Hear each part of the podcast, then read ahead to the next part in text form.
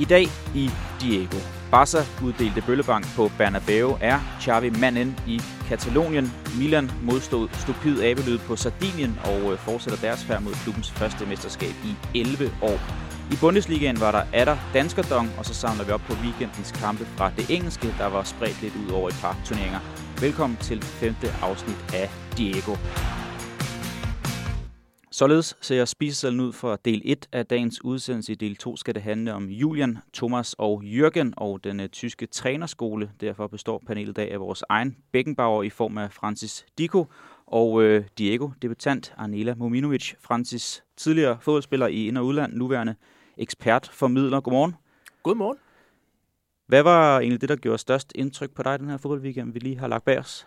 Jeg synes, der har været en, øh, en vild weekend. Uh, det må jeg sige. Altså, jeg kiggede lidt til... Det siger vi hver mandag ja, morgen. ja, men, og det er jo herligt, Ja. fordi det er jo, uh, det er jo fodbold, vi taler, uh, heldigvis. Så, um, men, men jeg synes jo faktisk, hvis jeg må starte i Østrig, hvis jeg må starte i Østrig, så har vi, vi har to danskere på Salzburgs bedste fodboldhold.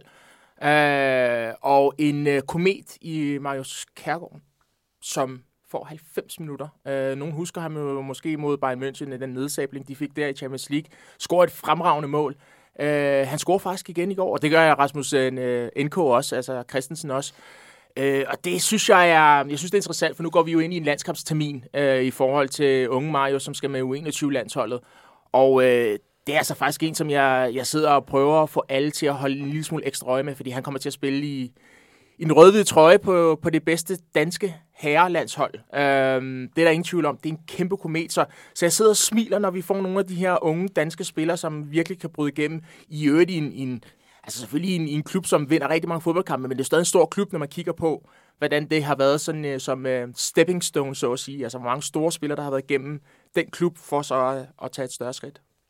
Vores øh, producer derude bag øh, skærmen, han, er, han har jo blot blod i årene som fra sin Lyngby-tid. Jeg ved, han sidder også og smiler med, når du omtaler øh, Magnus Kjærgaard. Jeg har også været øh, ansat som scout i Lyngbys ungdomsafdeling. Øh, der kan jeg huske, der talte man meget varmt om den her herre fra årgang 2003 for nogle år tilbage, inden han så røg til, til Salzburg. Så han er bestemt interessant. Øh, god historie, Francis. Du plejer altid at, at gribe lidt ud. Ja, jamen, jeg, jeg, og ved du hvad, i forlængelse af det, vi talte om sidste uge, Ja. Derbys, Mm. Så var der jo i Amsterdam, den kamp, jeg talte om, mellem Ja. Feyenoord ja, Mm. fremragende fodbold. Altså virkelig fremragende fodbold. Altså Feyenoord, der går ind i arenaen, fører to gange, men taber så kampen 3-2. Der er røde kort, der er drama. Øh, Den tidligere anfører Berghaus øh, spiller på den centrale midt nu for Ajax. Han smider en bold væk, så de går ned og scorer. Altså der var det hele. Alle historierne blev fortalt. Så, øhm, og der var også det ude for banen. Den blev, nå, det var faktisk det, der var detaljen. Mm. Den blev udskudt 5 minutter, fordi der var et, øh, et, et stort banner, der lige pludselig brød i brand. Altså, det var det Feyenoord det havde, øh, anti-banner, som så blev sat ild til.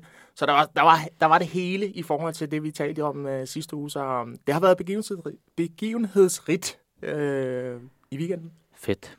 Arnela, også øh, velkommen til dig i, i Diego-hulen. Ja, jeg er virkelig glad for at være her. Annika, du er også som Francis forhåndværende fodboldspiller, nu øh, ansat som journalist hos øh, DR. Blandt andet øh, som debutant, så er du også hende, jeg har bedt om at have en personlig beretning med i dag. Øh, Kan du tease lidt for, hvad den handler om? Det handler også om en, deb- en debut. Ja. Ja. Altså, vil du gerne have jeg fortæller nu? eller Nej, det, det, jeg, det var en teaser jo. Ja, en, en Francis debut. havde også noget omkring hans debut med, da han havde sin personlige ting med. Ja, men det er ikke på fodboldbanen. Okay. Ja. Spændende. Jeg havde også min debut med sidst, min første kommentering. Det Ja. kan være, at det måske læner sig lidt mere op af det. Fin teaser. Arnela, den tyske trænerskole nævnte jeg indledningsvis. Mm. Det er jo sådan din baghave, noget du følger tæt med. Jeg ved, at du også ser fodbold fra andre breddegrader i Europa. Der var en kamp på øh, Santiago Bernabeu i går aftes. Hvis du skulle putte sådan en sætning på det, vi så fra Madrid i, i går, hvad skulle det så være? En fejl. Altså, øh, det så jeg også, at Ancelotti han var ude og sige, det, det, det er min fejl, jeg tager mm. det hele på min kappe. Altså, den måde, som han, han satte sit hold op, var jo en kæmpe, kæmpe fejl i forhold til øh, ja, det, som, som Barcelona kom med. Øh, men det var jo også en, en ydmygelse, altså, hvis man skal bruge øh, det rigtige ord. Det, det har de jo prøvet før på Bernabeu, når, når Barcelona har været på besøg. Øh, ej, lad os, gå med, lad os gå med ydmygelse, fordi det var det jo. Altså, de, de vinder 4-0 Barcelona, men det kunne have endt 8-9-0. Altså, hvis de bare havde været lidt mere, lidt mere effektive. Jeg kan ikke engang huske nogle Real Madrid-chancer, hvis jeg skal sådan prøve at køre de der 90 minutter igennem. Men, men Der var lige Vinicius, der og, var alene. og Valverde havde en enkelt afslutning, men den. Ja. kunne jeg også godt have taget derinde, tror jeg. Men øh, ej, lad os gå med ydmygelse, fordi det var, det var noget, som man kommer til at huske. Øh, ikke bare de næste, de næste par dage. Ja, så i den forlængelse vil jeg jo gerne sige chokerende. Jeg ser, hvad decideret chokerende, fordi de har det med Real Madrid i de store kampe og virkelig vokse. Altså øh, virkelig kunne observere det pres, der er ved at skulle ud og lave et resultat. Øh, det har vi jo set gennem årene, og det er jo noget, der kendetegner Real Madrid. Øh, og de havde slet ikke noget modsvar. Så, øh, så jeg var, jeg var mildt sagt chokeret over Real Madrids tilstand. Og vi kan måske se øh, og høre om øh, chokerende eller øh, pinligt, eller hvad sagde du, øh, Anela? Om, ja, udmygende. Udmygende, om ja. det er en af overskrifterne i det spanske, for det bare være en overgang til vores øh, tredje mand i dagens panel. Det er nemlig sådan, at vi har manden, der førte os gennem slaget på Bernabeu i går, øh, direkte med på en linje fra Madrid. Jeg ved ikke, øh, Morten Klindved, kan du høre mig og øh, Arnela og Francis? Jamen det kan jeg da, Kenneth. Godmorgen. Godmorgen. Jeg kan også godt, øh, det er meget, meget passende med din stemme. Det er sådan lidt øh, oplæg til, til mit første spørgsmål her, fordi som kommentator, Morten, der kan det nogle gange godt være lidt svært at gå direkte hjem og lægge sig på puden efter sådan en kamp, øh, gårdsdagens kamp mellem Real Madrid og FC Barcelona. Det sluttede jo sådan tæt på midnat. Hvor mange øh, timer har du fået? Og det er måske også anspurgt lidt i forhold til, til at høre din røst i øjeblikket. Ah, hvor mange timer blev det til? Hvis vi, må, vi var selvfølgelig lige nødt til at, at evaluere det hele lidt og, og få et par, et par store øl på, uh, på hotellet efter, efter kampen, fordi det var, det var en af de var en af de oplevelser, der sætter sig lidt i en. Uh, så ah, det er vel blevet til en, en 6 timer eller sådan noget nat, så det er okay. Og der har jo været mange af de her historiske slag mellem øh, Real Madrid og FC Barcelona. Jeg tænker også, den her i går, den går ind under den kategori. Ja, ja, det gør den jo. Uh, og det er jo selvfølgelig som det er, så kommer det jo tit til måske at stå klare om, om nogle år, hvad det var, den her kamp kom til, at, kom til at symbolisere. Fordi nogle af de her tidligere store opvisninger, der har været fra, fra Barcelona mod, mod Real Madrid, de er jo kommet til at stå stærkere, fordi at Barcelona så rent faktisk har vundet en hel masse selvfølgelig år. Altså hvis du tager 2-6-kampen fra 2009, jamen den var stor i sig selv, men det blev jo også endnu større, fordi det var Guardiolas første sæson, og det blev starten på, at de jo vandt et hav af titler i de, øh, i de følgende år. Og det er jo så det, som bliver, bliver spændende at se. Der var jo hele det her den her snak på forhånd om, om, om parallellen til 2004, som Xavi også selv blev, blev spurgt om, altså parallellen til den klassiko, hvor han selv blev matchvinder. øh, Xavi hans første mål på Bernabeu. En sejr, der kom på et tidspunkt, hvor Barcelona havde været knæ, de havde været i dyb krise, både institutionelt og, og, og rent sportsligt. Så kom de til Bernabeu på et tidspunkt, hvor de var på vej frem. Den kamp på Bernabeu, øh, sejren der i 2004, den blev et gennembrud for det hold, der havde Ronaldinho som den store stjerne. Og i den følgende sæson, så vandt de jo så mesterskabet. Og der er rigtig mange ting, man godt kan, kan, kan genkende, hvor man kan se, uh, kan se nogle paralleller, og det her, det er jo, jamen, det er jo noget, der peger, der peger meget, meget stærkt frem mod næste sæson for Barcelona. Og Morten, øh, både Arnela og Francis bød ind med, med, hvad der kunne være en overskrift på, på kampen i går, ydmygende og chokerende og sådan noget. Hvad har de spanske øh, avisoverskrifter lyttet på her dagen derpå? Jamen, det er jo nogle af de, de dagsordner, om det så er fra den ene eller den anden lejr, ikke? Altså for, for Real Madrid, så er det jo det ydmygende ved det. Øh, øh, og, og så Altså det, der også ligger lidt i det, det var, at vi vidste jo godt, at Barcelona var i en bedre tilstand end for, da de mødtes i efteråret. Øh, det har været helt åbenlyst, hvis man, har, hvis man har set dem spille de sidste par måneder. Men at de var nået så langt, at de ligefrem kan, kan sætte sådan et aftryk. Det, det, det tror jeg ikke, der var nogen, der havde set komme. Altså, man, man havde en tro på, at de jo godt, nu kunne de godt være med, nu kunne det godt blive en jævnbyrdig kamp, og måske kunne de endda vinde. Men at de fuldstændig kan, øh, kan udslette Real Madrid, øh, så man føler sig taget ind i en tidsmaskine og, og rejser 10 år tilbage til tiden, eller endda mere, da, da Guardiolas hold var bedst. For det var nogle af de ting, øh, som, som vi så igen. Det var Barcelona, der tog fat i bolden og kørte den rundt, om Real Madrid, der løb rundt som, øh, ja, som, øh, som, som små drenge, der ikke anede, hvad de skulle stille op. De, de, de virkede fuldstændig, øh, fuldstændig rådvilde, og den plan, der var lagt på forhånd af, af Carlo Ancelotti, ja, den, den mislykkedes jo totalt, og han er øh, står i den grad også for, øh, for, for skud efter det oplæg, han har lavet til kampen. Morten, hvis vi lige bliver ved, ved Barcelona, øh, kan man så sige, at øh, Xavi et eller andet sted har, har været igennem sit svendestykke nu? Øh, kan man sige, at han udklasserede øh, sådan rent taktisk? Øh, altså jeg har jo sådan lidt indtryk af, at øh, jeg vil gerne give nogle, nogle blomster til, til Xavi her. Altså øh, som tidligere fodboldspiller, så så er jeg også sådan lidt, jamen, det er jo spillerne, der skal gøre arbejdet. Øh, men alt andet lige, når, når, når du har så uprøvet en træner på, på den scene, at han så går ind øh, øh, netop på den scene og, og udklasserer sin, sin direkte øh, modpart. Øh, får han de, øh, de blomster, han skal have? Ja, det gør han. Det gør han. Øh, og det er, og det, er også, det er også velfortjent, altså, når man husker på den tilstand, Barcelona var i, da han tog over, og så ser, hvordan de så spiller nu. Øh, fordi en ting er også, at de vinder, og en ting noget andet er, at de vinder stort, men også måden, de gør det på. Det var ligesom det hele, der, der, øh, der blev fuldendt for Barcelona, for Barcelona i går. Det var Barcelona, der, vindede, der vandt over Real Madrid, ved at spille Barcelona-fodbold. Øh, på, på, altså lige præcis på den måde, som Xavi kunne, kunne ønske sig det. Altså kombinationsspillet, der flød de her mønstre, unge spillere, der, øh, der går ind og tager initiativet. Pedri var jo blændende, øh, blændende endnu en gang. Øh, Øh, så jo, han, han, bliver, han bliver hyldet i, øh, i stor stil, og, og ja, han, øh, han overmatchede jo fuldstændig, øh, fuldstændig Ancelotti. Og det, det står stadig tilbage som et gåde, hvad det var, Ancelotti han foretog. Så altså den her erfarne, pragmatiske træner, som jo er der noget, der kendetegner Ancelotti, så er det jo hans ro og hans besindighed. Han er jo ikke en mand, der plejer at opfinde nogle vilde taktiske eksperimenter til en enkelt kamp. Det gjorde han så i går, da han skulle løse fraværet af Karim Benzema, og det, jamen, det faldt jo fuldstændig til jorden. Altså, jeg har, jeg har kæmpe blomster her ved siden af mig til, til, til Xavi, fordi jamen, altså, det, er jo, det er jo fuldstændig sindssygt, det han har lavet. Jeg kan seriøst ikke huske et hold, der har transformeret sig så meget på så kort tid, rent offensivt. Øhm, nu jeg skal lige have en lille tusse, tusse væk fra halsen. Men det her med, jeg, man har jo set hold, der transformere sig ret hurtigt rent defensivt. Og det er trods alt lidt nemmere at, at lave en, en, en god defensiv organisation, og så rykke sig på, på rigtig mange parametre på kort tid. Men det her med, når man ser det her Barcelona-hold, jamen det er jo løbemøstrene, det er, det er pasningerne, det er løbende i dybden. Altså alle spillere ved, hvad de skal rent offensivt. Og det er det, jeg synes, der er så, der er så imponerende ved det her hold, at, at man sidder og, og, og bliver inspireret på, på, en, på en helt anden måde. Altså det er jo et af de hold, man sådan gerne vil se nu, når, øh, når, der, når man ser på kampprogrammet en, en weekend.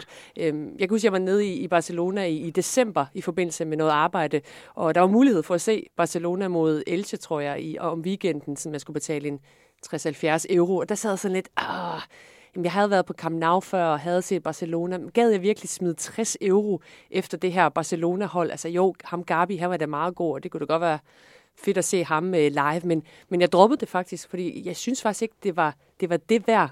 Øh, jeg vil vente til om et par år, når, når de er blevet rigtig gode igen. Altså så fast forward til i dag, altså det, det, det synes jeg altså er, er, er vildt. Ja, for de spiller jo som om, de har spillet sammen i lang tid, og det har de jo altså bare ikke, den der offensiv. Altså går, du, går man tilbage til sæsonpremieren, der var jeg selv dernede, da de møder Real Sociedad. De spiller så rent for en god kamp, men altså det tremandsangreb, de spillede med der, det var Martin Braithwaite, det var Memphis Depay, og det var Antoine Griezmann. Altså, det føles så meget lang tid siden, øh, at det var dem, der udgjorde angrebet. Altså, nu er det Ferran Torres, det er Aubameyang, og så er det Dembélé, der er blevet, der er blevet genopfundet. Og at, at de har kunne finde ind i ja, finde hinanden og finde resten af holdet, og at det hele virker som om, at det her det er en maskine, der bare har kørt i, i flere år. Det er, det, er, det er meget, meget imponerende, det er også meget overraskende, at det, at det har kunnet lade sig gøre. Morten, i nogle af de foregående El Clasicos har vi jo set, at øh, modstanderfansene har klappet ned mod øh, øh, en spiller fra, fra det andet hold. Øh, hvem var tættest på det i går, hvis det skulle være? Så vi har jo set, øh, du har jo med næsten egen øjne, tror jeg, set Ronaldinho blive klappet fra, fra Bernabeu tidligere. Var der nogen, der var tæt på i går? Jeg synes, der var lige et sker af det, da Pedri går ud. Der synes jeg, man kunne fornemme det. Det var ikke sådan en overgivelse overhovedet, men der blev, han blev hyldet selvfølgelig under af Barcelonas fans, der stod der. Men jeg synes også, der kom lidt mere fra, fra sådan lidt, lidt spredt rundt omkring på, øh, på, på, på stadion. Og det var specielt, men det siger måske også noget, at altså det her, det er jo ikke et Barcelona-hold, som sådan lige nu bliver båret af en enkelt person. Altså det her, det er jo ikke Ronaldinhos Barcelona, det er ikke Messi's Barcelona. Altså det her, det er jo lidt mere et, jamen et kollektivt Barcelona-hold, der øh, er, der fuldstændig udslettet, udslettet Real Madrid. Ikke? Og det er jo altså alt det her, hvor man har talt om i de store år, hvor man hele tiden har sagt, det her, ja, ja, men de havde også Messi. Det havde de altså ikke i går, og alligevel så kunne de, øh, kunne, kunne, de køre, kunne de køre Real Madrid ud af, ud af brættet. Og det er, det er jo noget, der, der, lå, der lå rigtig godt, også for hele, hele troen på modellen Barcelona, på deres egen idé, på deres ideologi. Altså den, den står jo han står jo meget, meget stærkt efter den her kamp i går. Altså nu er der ikke længere nogen, der, der går og tror på, ham. den måde Barcelona spiller fodbold på, det hører fortiden til. Det, det går ikke, hvis de skal resultater, så må de gøre noget andet. Altså her er, er, er der virkelig øh, en, en, skabt en, en stærk tro og et, og et fundament, et afsæt frem mod den, den kommende sæson. Det er jo interessant det her, Morten, når man, når man sidder og ser en kamp. Du så den så øh, foran øjnene på dig selv, vi andre så den øh, bag tv-skærmen, men jeg havde det også lidt sådan, da man så øh, Real Madrid sejr over Paris for nogle uger siden, at, at det var noget historie, man var vidne til, noget symbolsk også, og det var det jo også i går. Prøv lige at tage, tage os igennem sådan, øh, timerne og din oplevelse som helhed med at opvære det her, overvære det her på stadion.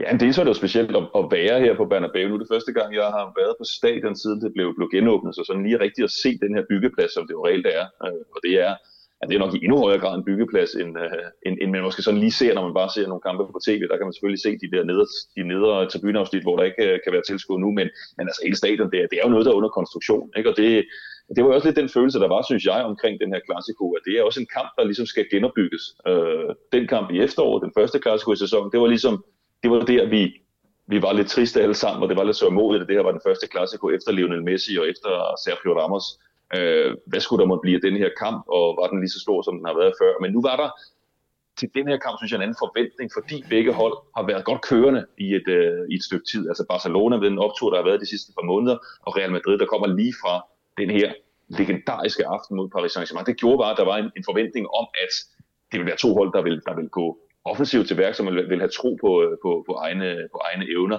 Og så måske også den her følelse af, at det var heller ikke en sæsondefinerende klassiker på den måde, at spiller man, men selvfølgelig kan komme til at tvivle efter det, vi så i går, altså, så vil det stadigvæk være, være svært at forestille sig, at den kommer til at rykke noget i forhold til, øh, til mesterskabet.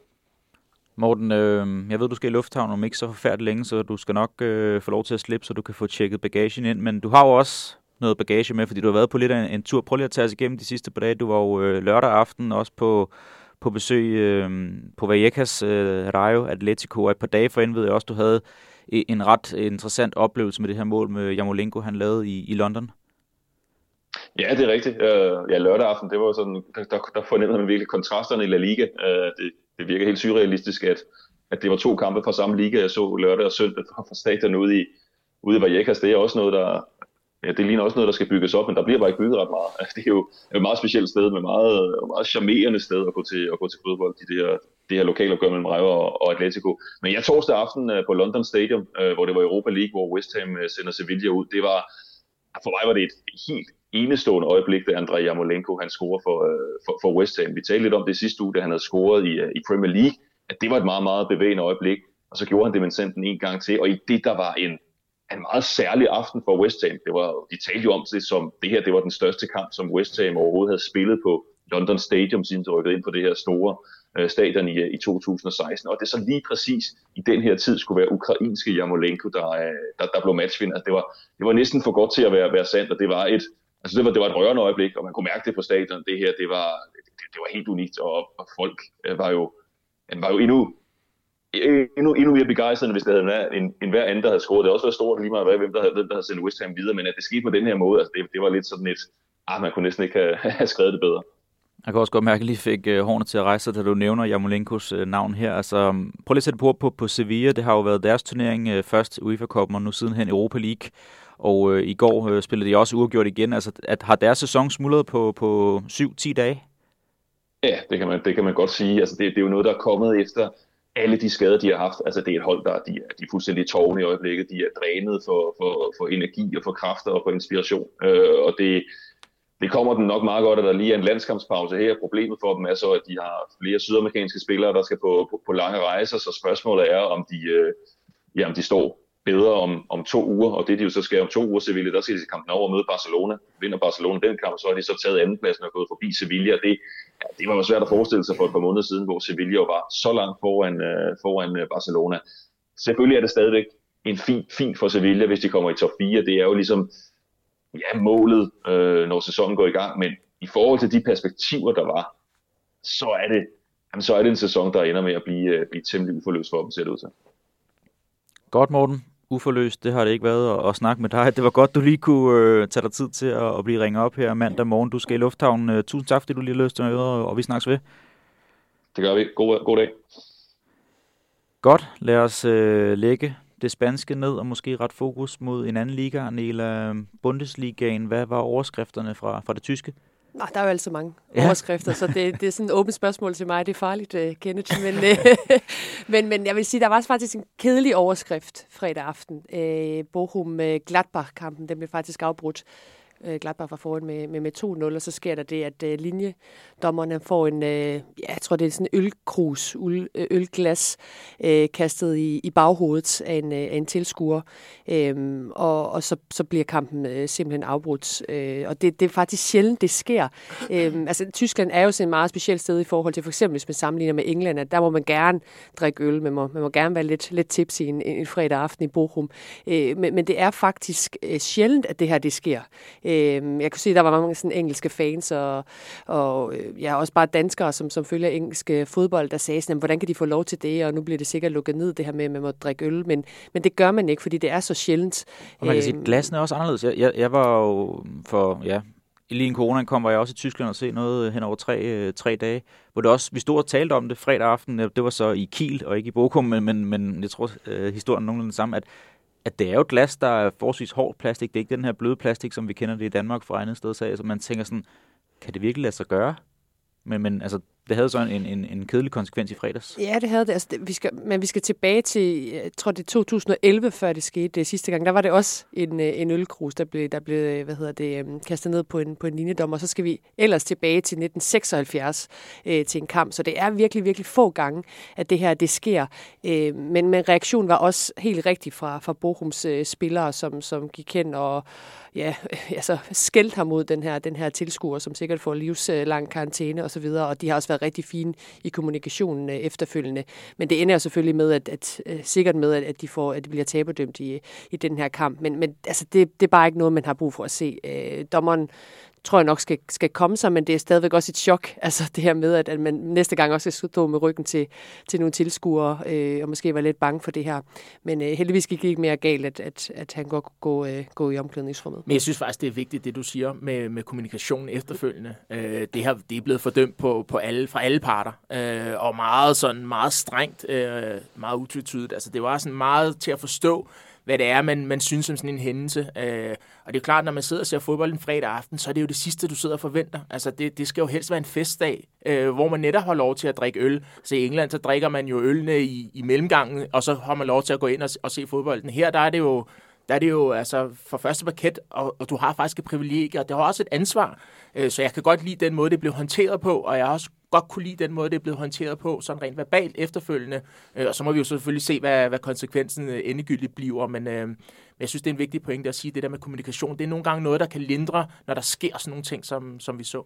Det er jo nærmest noget, vi kunne tale om i en team for sig, det her med, med fodboldkultur, du siger, Nila, mm. det er, hvad sagde du, 2011 var det seneste tilfælde, så skulle vi tilbage til en gang 76, i ja. ja. Altså, så det er jo ikke noget, der sker hver weekend, selvom at de har reelt muligheden for det, og det kan også godt være, at man får lige en øl for meget indenbords, og ikke tænker så, så klart, som man måske burde, men, men det er jo ikke et, et et problem dernede. Nej, og man kunne også godt se det på reaktion på spillerne også, at det er jo heller ikke noget, de på nogen måde øh, tolererer. Så nogle gange ser man måske spillere, der holder sig lidt i baggrunden, og der sker nogle ting uden for banen. Men her var Bochums målmand i hvert fald sådan helt oppe i det røde felt og gik og, og smældede ud på, på, på, på tilskuerne. Og det siger jo også noget, at så står de andre tilskuere også og tænker, okay, nej, altså det her det er ikke i orden, og det, det, nu skal vi nu skal vi lige have den her tilskuer ud, og det er fint, hvis vi får den her straf, og det er ikke i orden. Så den der reaktion, både inde på banen, men også den her kommunikation ud til efterfølgende, den er, den er enormt vigtig, og, og sådan har den altid været i Tyskland, når der er sket de her, de her få ting. Det var jo i og for sig lidt voldsom fredag aften, også hvis man kigger til, hvad der skete i første division i Danmark, også med nogle kanonslag i Esbjerg, og sådan noget, og tænkte, okay, hvad, hvad er fodbold er nu 2022? Ja, Men, der må jeg, sige, øh, må jeg lige, må jeg lige sige, ja. der var det også vigtigt, at det var Rafael van der Fart, der ja. gik ned, og ligesom også, og til sidst, måske lidt for teatralsk, vil jeg sige, sparke den der bold op mod, men ikke det som mindre siger, prøv her til og ikke længere. Øh, der kan jeg godt lide, at der er nogle af de her mm. personer, fordi så, så ved man, at det her det er for meget. Mm. Det kan være, at vi skal tale om det der med at få sparket en bold ind på sig øh, lidt, lidt senere i udsendelsen. Øh, Arnela, noget der til gengæld var i orden, det var det, der skete i Køln. Øh, den her midtercirkel, der var lavet om til, uh, apropos Jamolenko og sådan noget også, der var det her peace-tegn i, uh, i midtercirklen i opgør mellem Køln og Dortmund. Det synes jeg var ret sådan, uh, ja, det rørte også mig Ja, jeg synes generelt, at, at fodboldverdenen har været helt fantastisk i forhold til det her med at, med at markere, at, at den her invasion, den, den skal stoppe, så man gerne vil have, man gerne vil have øh, fred. Altså vi så det jo også i El Clasico i går, altså når, når man så øh, Real Madrid-Barcelona, øh, og så øh, resultatet, så stod der jo også Stop Invasion øh, lige efterfølgende. Så altså, jeg synes egentlig også generelt også i Tyskland, øh, at der, der, har, der har været meget diskussion omkring Ukraine og, og Tysklands øh, rolle i forhold til det, hvis vi lige skal snakke lidt politik. Så derfor tror jeg også, at tysk fodbold øh, med vilje har gået all in på det her. Altså både øh, DFL og, og DFB, men, men, men, alle klubberne, med, klubberne også. Vi skal tale om den tyske trænerskole og hvad der rører sig sådan i trends øh, dernede. Øh, en, der måske ikke øh, står på mål for den trend, det er Felix Markert. Øh, vi talte om sidste uge, Francis, også, at ny mand i trænersædet hos øh, Hertha, der har i gang den her frygtelige sæson, men øh, den her chok-effekt, den øh, lavede til at have sin virkning med, med en 3-0 sejr over Hoffenheim. Hvor pokker kom lige det fra? Ja, altså nu var han faktisk ikke på trænerbænken. Han, øh, han fik corona i løbet af ugen, så, øh, så den glæde havde vi ikke at se Felix Makker tilbage på trænerbænken. Vil man give ham den glæde? Det er så ja, også spørgsmålet. Men, men altså, jeg, altså, nu snakker vi om, om chokeret i forhold til det resultat med i El Clasico. Altså, jeg, jeg, jeg mobbede. Altså, jeg var, jeg var, jeg var ganske enkelt chokeret, da jeg, da jeg så det her. Øhm, jeg troede virkelig, at vi var forbi Felix Magath øh, Øh, trænertyper i, øh, i, i Tyskland og i Bundesligaen, men hvis der er nogen, der skal bringe ham tilbage, så er det jo Galehuset øh, her til Berlin. Øhm, og, og det har de jo så gjort med, med, med god virkning, kan man sige, i første omgang. Altså, øh, det var sådan en rigtig rigtig makkert øh, præstation for, for her til Berlin. Ned og stå, øh, kæmpe alle mand, og når der så kom nogle øh, dødbolde, jamen så, så havde man i hvert fald nogle rutiner allerede der, som man så også scoret på øh, to gange. Øh, men, men ja, igen, nu skal vi snakke om de her nye tyske trænere her lidt senere, og det er jo bare den ældste, ældste, ældste skole, det her med Felix Magath. Øh, altså, jeg, jeg synes stadigvæk, at det er, det er meget gammeldags, og det er meget... Øh, en anden måde at tænke på, men men hvis det virker for Hertha på den, på den korte bane, så, så er de nok fuldstændig ligeglade med, hvad jeg, hvad jeg tænker. Men, men det sjove er, at jeg, jeg varmet en lille smule op, og det er fordi jeg, vi, jeg har talt med en af vores gode kolleger, Gisle Thorsen, som folk måske kender fra Ekstrabladet, som er også er på Mediano, øh, som, øh, som følger Hertha Blin i, i og Tyndt. Og han, han, han fik mig faktisk til at gå ned og kigge på nogle YouTube-klip. Altså, jeg varmede op, fordi jeg har set nogle af de her pressekonferencer, jeg har hørt ham tale, jeg har hørt ham interagere i forhold til den her, det her job. Øh, og jeg, jeg var også lige så måbende, og lige så sådan, ah, det her, det hører en anden tid til. Øh, også fordi jeg kender nogle spillere, der har haft ham øh, som træner. Øh, og det var det, det er længe siden, jeg stoppede med at spille fodbold, og det er endnu længere siden, at de var yngre.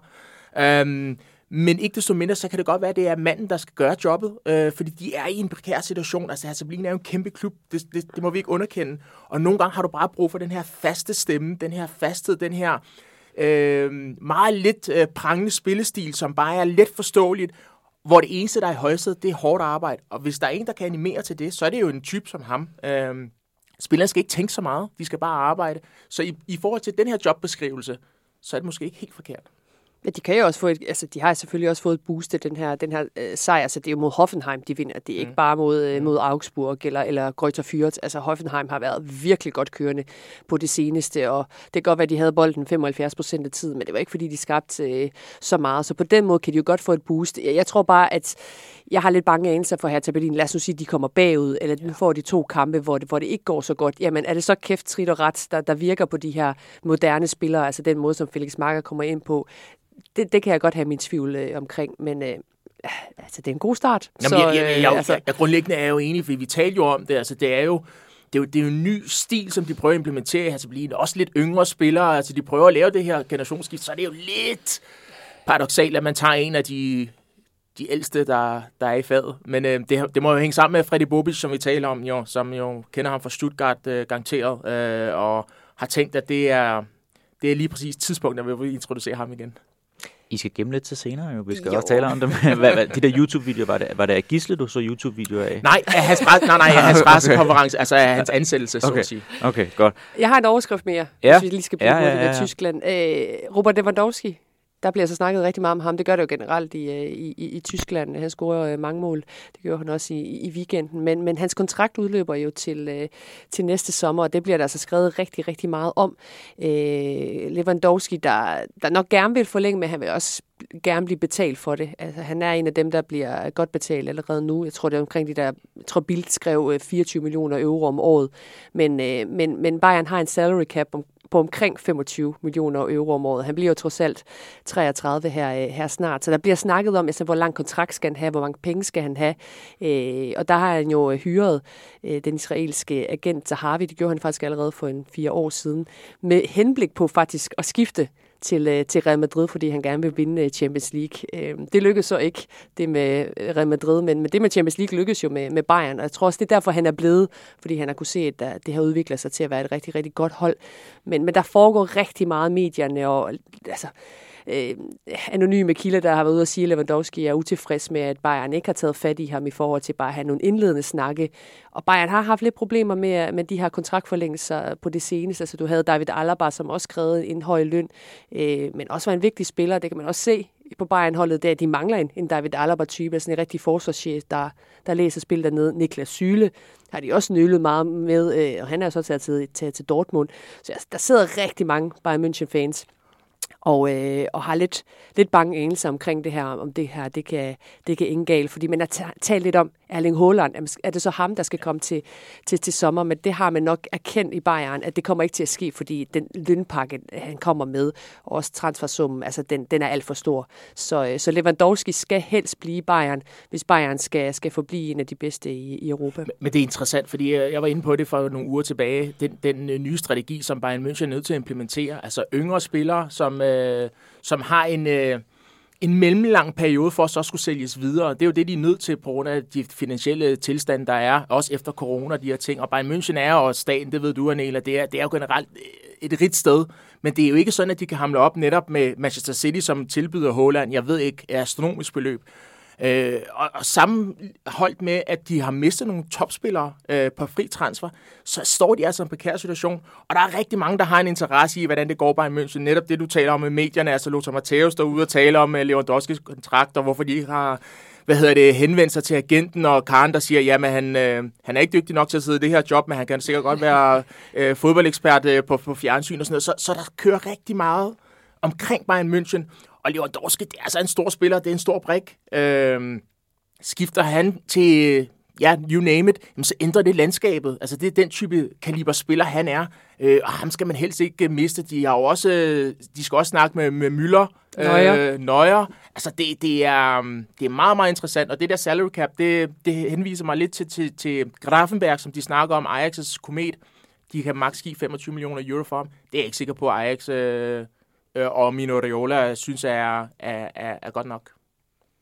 Jeg sagde også det her med indledningsvis, øh, Danskerdong var der igen i Bundesliga, Markus Ingvarsen, der scorede i en 4-0 sejr for Mainz på straffespark. Øh, er du klar til at tage det vedmål igen, om vi får øh, danskermål i, den resterende del af sæsonen? Nu, ja, det var... nu misser vi lige en enkelt rundt, men ellers er ja. det holdt stik. Øh, apropos overskrift, altså de slår jo rekord. Øh, tre straffesparksmål, øh, hvor det fra det første til det sidste går der kun 14 minutter imellem. Ja. Altså det er ret vildt, øh, og han, han er jo bare, han er, for, han er vanvittig, uh, Bosse Svensson. Jeg må bare sige det, han er, en, mm. han er en virkelig dygtig træner. Nu havde vi jo begge to fornøjelsen af at sidde med ham i EM-studiet øh, for Danmarks Radio. Øh, og hvis man, hvis man lige får fem minutter, hvor der ikke er, hvor der ikke er noget, vi skal diskutere sådan på, på live-tv, altså der, der sidder du og taler med, med ja, som har sagt fodboldorakel, men en, som virkelig går op i detaljen. Øh, så det overrasker mig i virkeligheden ikke, at, øh, at Mainz øh, ja, gør det så godt. Ja, de har faktisk haft ret meget modstand den her, den her sæson med, med, med sygdom, ja. og også i starten af sæsonen, hvor de var ude med,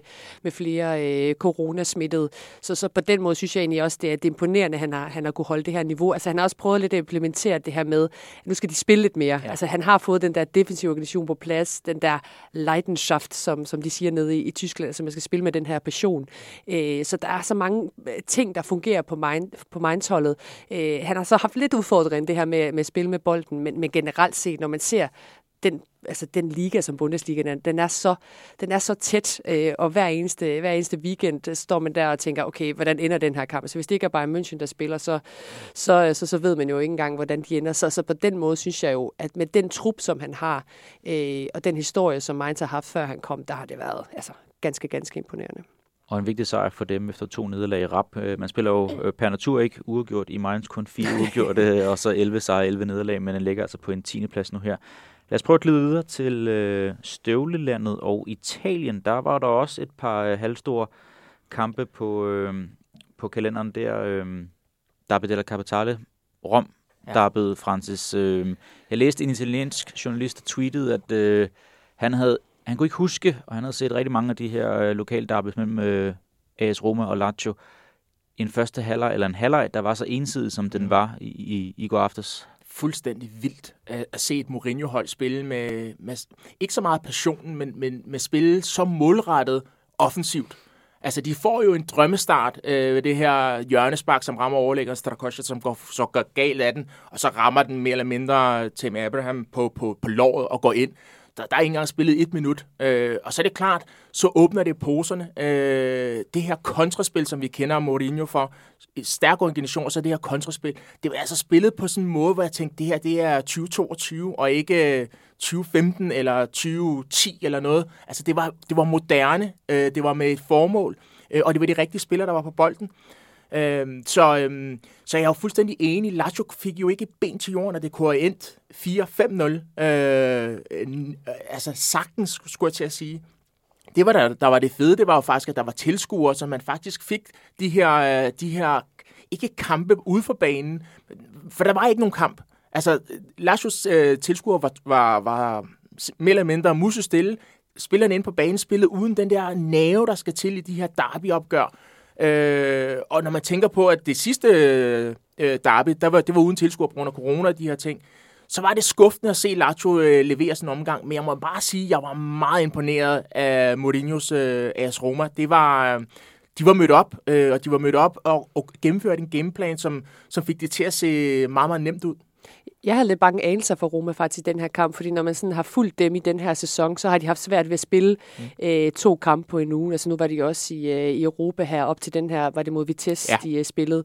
Øh, endte ikke med at spille 120 minutter på grund af en vis Timmy Abraham, han kan vi måske også lige snakke om lige om lidt. Ja. Men det her med, at de har bare vist, at, at det bredden er, er ikke god nok, når, når det kommer til stykket, og, og det, altså, han brugte jo også mange af sine førsteholds, øh, altså øh, startelver øh, spillere i, øh, mod Vitesse. Jeg var sådan lidt, uha, Altså bliver det så en af de her kampe, hvor de genspiller på, på 70 procent, og Lazio så bare kører dem over.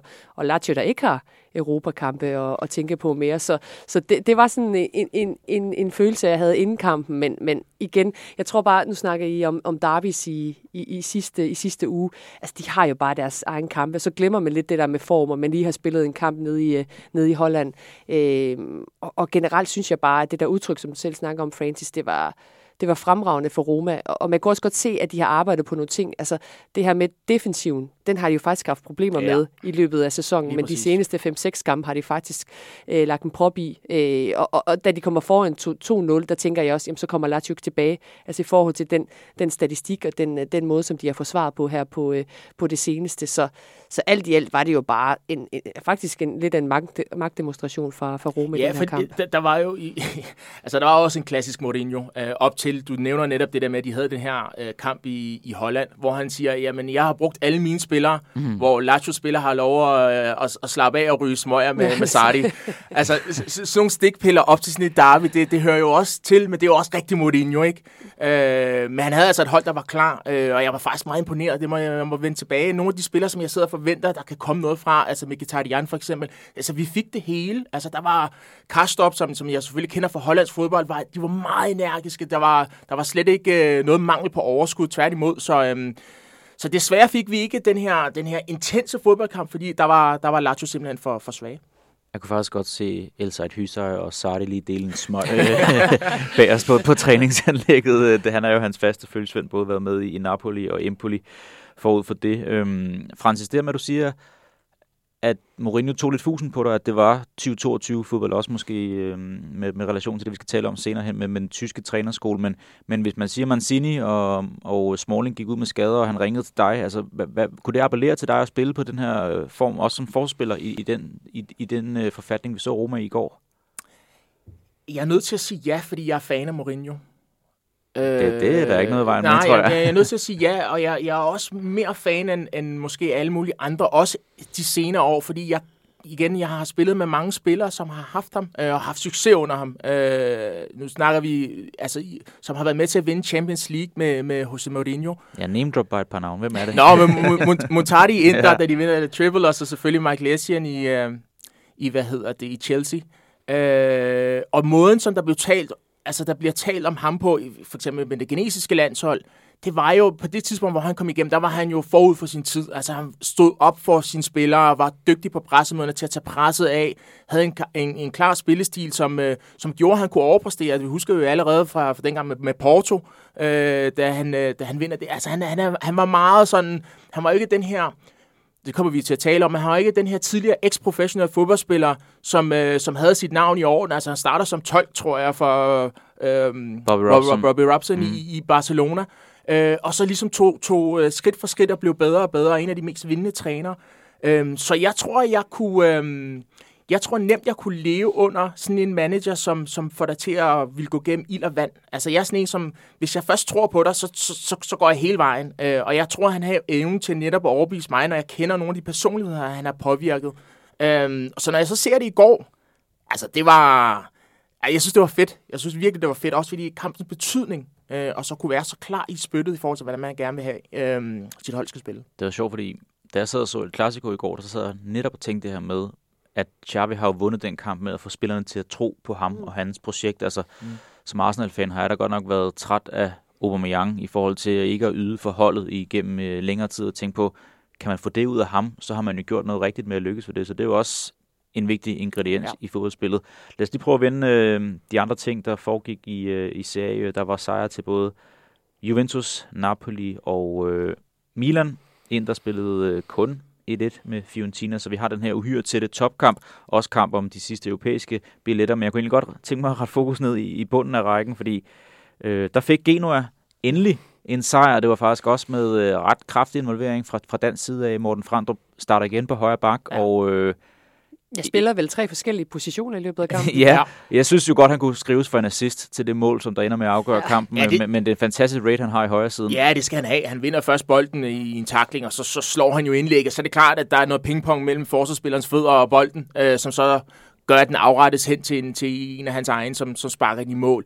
Men det er jo fremragende at se, uh, Genoa. Vi snakkede lidt om, uh, de der uafgjorte ikke rykket meget hvor jeg mener, jamen det er bedre at finde de gode vaner frem i sin krucial fase af turneringen, end at gå all in og så ikke have, have fundamentet på plads. Øh, det er ikke det samme, som de, de redder sig, men det der med ikke at tabe fodboldkampe, det giver noget selvtillid, og nu vinder de så øh, i en kamp, hvor vi igen Moros Frandrup, som, som netop, øh, du siger, Anela, spiller på nogle forskellige positioner. Man kan se, at han er helt pumpet til sidst. Altså, nu ved jeg ikke, om I har set kampen, men, men han, er jo, han løber ind på central midt, efter han har løbet op og ned af den her linje. Han løber og dækker huller og understøtter angrebet, og spiller også en lidt mere offensiv rolle til tider i kamp, fordi de netop de får, de får smidt mand ud, og det er derfor, han er nødt til at, at være så fleksibel, som han er.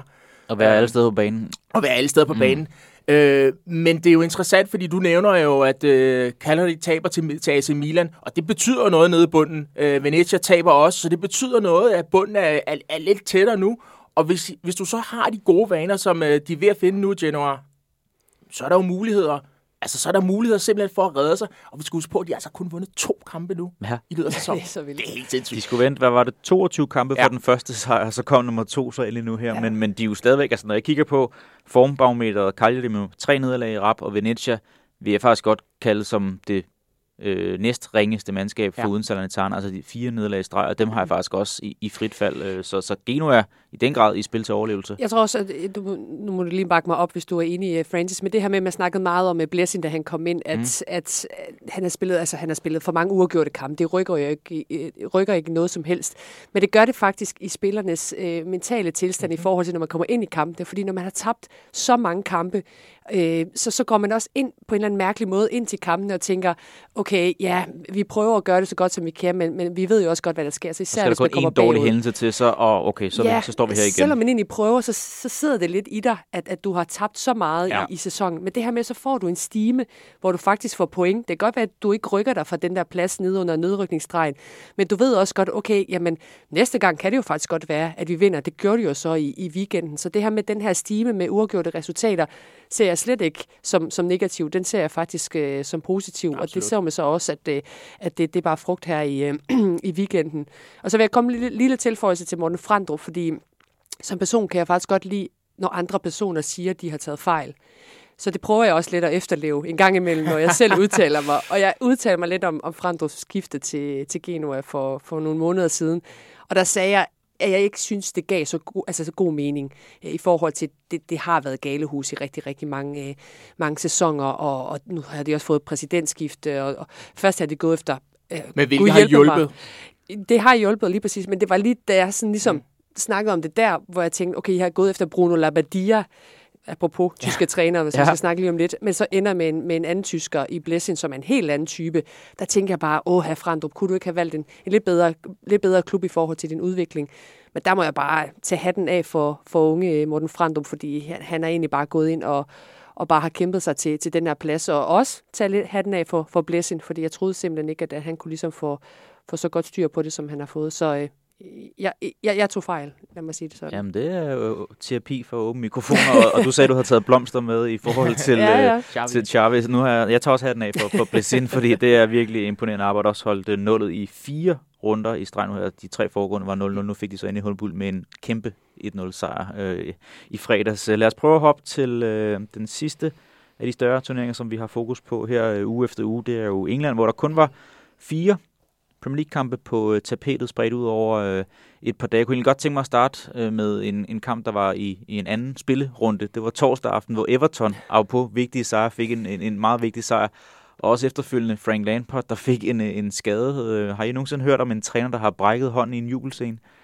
Ikke brækket hånden, men Nej. jeg har da hørt om, om, om trænere, der har fået en fiber. En fiber? Når de har, øh... Ja, det kan man mere se, at han en spurt ned ad linjen ned til, til spillerflokken dernede. Det kan ja. fremprovokere det, men ligefrem en, en, en brækket arm, det var voldsomt. Ja, nej, jeg har hørt om spillere, der har, har gjort det. Øh, enten i ejerskab eller i, i en eller anden sejrsros, faktisk men øh, ikke, ikke træner. De plejer at være meget fattet. Jeg tror faktisk også, der var en, var det Lewis Holtby, eller en, en, en anden HSV-spiller, der, øh, der smadrede korsbåndet i forbindelse med en jubelscene ja. for, for nogle år siden. Øh, der var i hvert fald en i tysk fodbold, sådan, som jeg lige husker det, så jeg skal på med at juble for meget, og så alligevel, altså når det er sådan en øh, 6 minutters overtid efter en fuldstændig vanvittig kamp, hvor der var en tilskuer, der...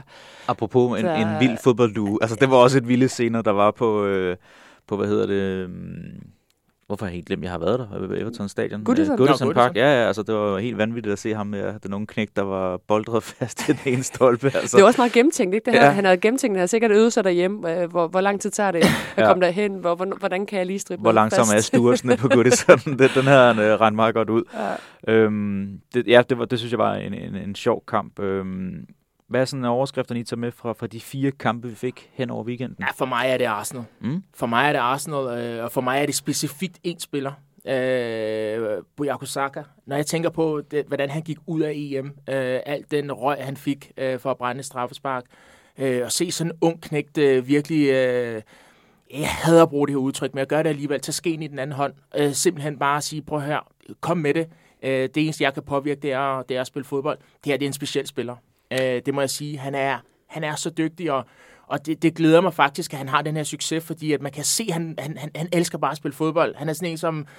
Altså, han er jo heller ikke særlig gammel, så han, han ser jo meget sådan øh, ungdomlig ud. Måde, han spiller på, meget opportunistisk, øh, enormt stort talent. Altså, jeg tror, vi har med en, med, med en meget, meget speciel spiller at gøre. Ikke, ikke bare teknisk-taktisk, men når jeg ser den mentale tilstand, han, øh, han kan bringe sig i og afgøre fodboldkampe på en helt stor scene. Det var sjovt, fordi jeg, jeg tænkte også det samme. Åh oh, nej, ikke lige ham, fordi han, han er så god en knægt. Altså mm. altid med en smil på læben, men tænkte, det er ærgerligt, hvis det er sådan noget, der skal, der skal bremse en, en stor karriere. Ja. Så stort et, øh, et nakkedrag, som det var. Men man kan jo måske tilbage, øh, kigge, altså når, om fem år sidde og kigge tilbage på, at det var en god ting for ham at, at blive modnet, altså hvor, hvor, hvor mærkeligt den kan lyde.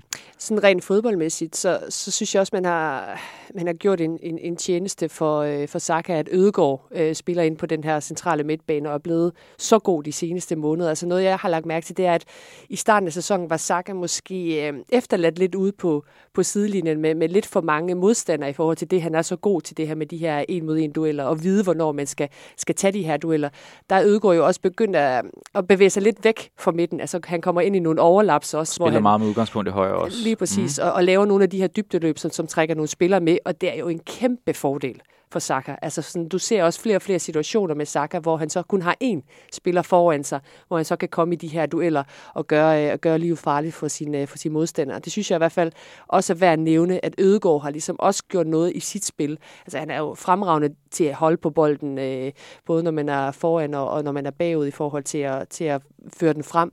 Øh, har fantastisk overblik. Men det her med, at han også er begyndt at lave de her løb uden bold, ja. som er så gode for, for sine holdkammerater, det synes jeg også har gjort noget ved det her Arsenal-hold. Men, men det er jo interessant. Jeg synes, det er interessant, når jeg kigger på øh, bare hen over midten, og i virkeligheden også i, virkeligheden også i forsvaret, med mm. den her, den her unge spillestil, unge øh, sådan aldersmæssigt, altså når jeg tænker på Partys form i øjeblikket, han er en af de Fantastisk. bedste midtbanespillere, der er. Når jeg ser Smith Rowe, der får lov, når han endelig får lov at spille, så griber han også chancen. Hvis vi kigger ned i forsvaret med Benjamin White, eller Ben White, øh, Kieran Tierney, altså, øh, nej, det hedder han ikke, Kieran Tierney hedder han selvfølgelig, øh, så er der bare så meget substans i det her. De kan skifte deres målmand, som er ude nu, så kommer Leno ind og stå, uden det kommer til at give de her dønninger af usikkerhed, og det er det, jeg husker øh, med, med de bedste Arsenal-hold. Jeg ved godt, der var også en periode, hvor folk, det ved du måske bedre end mig, men hvor man synes, at øh, ah, Arsene Wenger, det var måske også tid, man skulle skifte.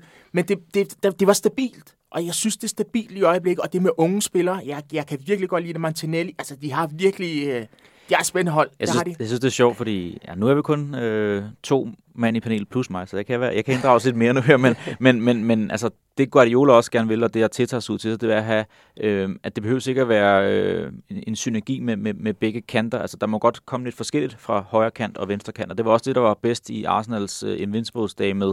Der havde du øh, hvad hedder han, Kamor, for Cameroon, Lorraine, Lorraine, høj, ja. højre bak, Ja. og for det Lundberg, det var et udtryk, og så havde man Robert Pires og Ashley Cole i venstre siden. Der var et helt andet udtryk, og det er lidt samme dynamik, der gør sig gældende nu her med, at du har farten, øh, og meget øh, direkteheden over i venstre side med Martinelli og, og, og Tierney. Ja. Ikke Trippier. Ikke Trippier, Tierney, ja. Ham- kan vi ikke så godt lide på de brede grader. Og så og, og se et helt andet udtryk også, som du var inde på, øh, Arnela, med, at, at Saka var lidt hæmmet i starten af sæsonen. Man har så fået rykket Ødegaard lidt længere til højre, fordi at Tomiyasu, han var hentet ind for primært at bare skulle gardere defensivt. Det var det, der var udgangspunkt til at starte med, så Saka var overladt alene. Der er kommet lidt, øh, lidt mere hjælp til ham i den her højre side nu, der bare gør, at, at man har fået sat sine bedste spillere i scene og, og tæt på hinanden. Det, det, det virker enormt godt. Altså nu har vi jo snakket med Classico og Xavi, og med, med de blomster, vi skal give ham. Men det synes jeg jo egentlig også, vi skal give til Arteta. Altså det, det jeg sådan kan sammenligne med, med de her to hold og de her to trænere, er jo bare, at du kan jo bare se blueprint, der bare der, der, der passer, og, og Øh, spillerne ved, hvad de skal gøre i, i nogle forskellige situationer. Der er nogle mønstre, der er klare, øh, og så videre. Så det der med, at, at sådan, sådan helt langsigtet, altså selvfølgelig også på kort sigt, så kan Arsenal jo også godt få den her fjerdeplads og få en succes. Men jeg ser bare så store muligheder for det her Arsenal-hold fremadrettet, fordi at, at Teta har fået lov til at arbejde, har fået lov til at fejle, øh, har fået lov til at udvikle sig som træner, og det synes jeg bare, man kan se på det her hold. Der er nogle ting, de mangler for at sådan komme op på, på det der niveau i forhold til øh, Manchester City og, og Liverpool. Blandt andet en, en, en angriber, som, øh, som, som kan lidt mere end Lacazette. Altså man kan også godt se, at han er ved at blive lidt brugt. Altså han løber solen sort Ja. i, i kampene, men, men han er også ved at blive lidt brugt i en liga, hvor man, hvor man virkelig skal, skal løbe meget også. Øh, og nu fik vi ikke lov til at snakke om Tammy, Tammy Abraham, Nej, men altså, nu er du jo også selv øh, han Arsenal-fan. var jo på tale, inden han tog til Rom. Jeg synes altså, at han vil passe perfekt ind på den måde, som, Ja. ja. som Ateta spiller. Og jeg tror også, Chelsea-fans sidder lidt Øhm, ja, og dunker Thomas Tuchel lidt i hovedet, fordi han har gjort rigtig mange øh, gode ting, Thomas Tuchel, men den eneste lille fejl, måske han har gjort, det var ikke at give Temi Abraham lidt længere snor. Fordi jeg synes, han har det, som en moderne angriber skal have. Øh, og nu har han jo så også begyndt at score mål på, på kontinuerligt niveau i en helt anden liga. Øh, så, så jeg, kunne da godt, jeg kunne da godt forestille mig, at Arsenal kigger lidt med interessante øh, briller på, på Abraham nede i Roma. Jeg vil sige, og jeg er jo enig grundlæggende, men det- den er svær at sælge, når Kai Havertz og, og du trods alt har Lukaku som reserve til at sige, okay, så, så vi satser på, på Abraham. Men det er jo sjovt at se, fordi det, nu ved jeg godt, jeg, jeg springer fuldstændig i det. Jeg er ked af det, Kenneth. Men hvis jeg lige tager til Tammy Abraham, jeg sad faktisk i løbet af weekenden og tænkte, hvad for en angriber i Serie A ville jeg helst have? Immobile, Abraham eller Osimhen? Fordi Inter, som sejler lige i øjeblikket, Du havde ikke Vlaovic med det spørgsmål? og Vlaovic, ja. Selvfølgelig, som Ja. scorer og laver assist til mm. Dybala i øvrigt. Hvem vil jeg egentlig have? Og jeg, jeg, jeg, jeg, jeg, har- jeg, har, jeg har lidt svært ved, at Vlaovic er, er, er måske den, der er hottest i øjeblikket. Men rovdyret, det var Schemann. Jeg må nødt til at gå med afrikaneren. Jeg er nødt til at gå med ham. Han er vanvittig. Og ham kunne Arsenal måske godt bruge i virkeligheden. I forhold til, at han har fysikken. Øh, han kommer godt rundt, og så er han bare en i feltet, som, øh, jamen, som, som går på det hele. Og øh, hvem gider forhandle med Di Laurentiis nede i, i Napoli? Han er, han er en hård mand dernede. Åh, jeg kan næsten ikke være med mig selv, når vi omtaler Arsenal i så positive vendinger, men, det var, men altså, man fik måske indtryk af, hvad det er, de mangler, da de spillede mod, mod øh, Liverpool et par dage forinden, men det var også et vigtigt øh, modsvar at slå øh, Villa. 1-0 godt nok, men, men det var en, en forholdsvis komfortabel sejr. En anden kamp, der fandt sted øh, søndag, ikke så meget kampen, og jeg, du, jeg ved, Daniel, du vil gerne snakke Son og, og Kane og deres connection der, men øh, jeg kunne egentlig godt tænke mig at tale om lidt noget andet, for der var jo en episode, hvor at øh, Kurt Sumar, som vi også har talt meget om i, øh, i medierne de seneste par uger, sparker en bold hen, som så lige træffer øh, sydkoreaneren på læggen, og han falder ned, som om han er blevet skudt af, af en herre op fra de øvre tribunelag. Så sådan, ja, jeg, jeg, jeg er ikke specielt stor tilhænger af det. Jeg synes egentlig, det, det er noget, der skal, der skal straffes på bagkant, men det er så også en, en, en gråzone og svært at, at graduere det. Men hvordan så du det, Francis?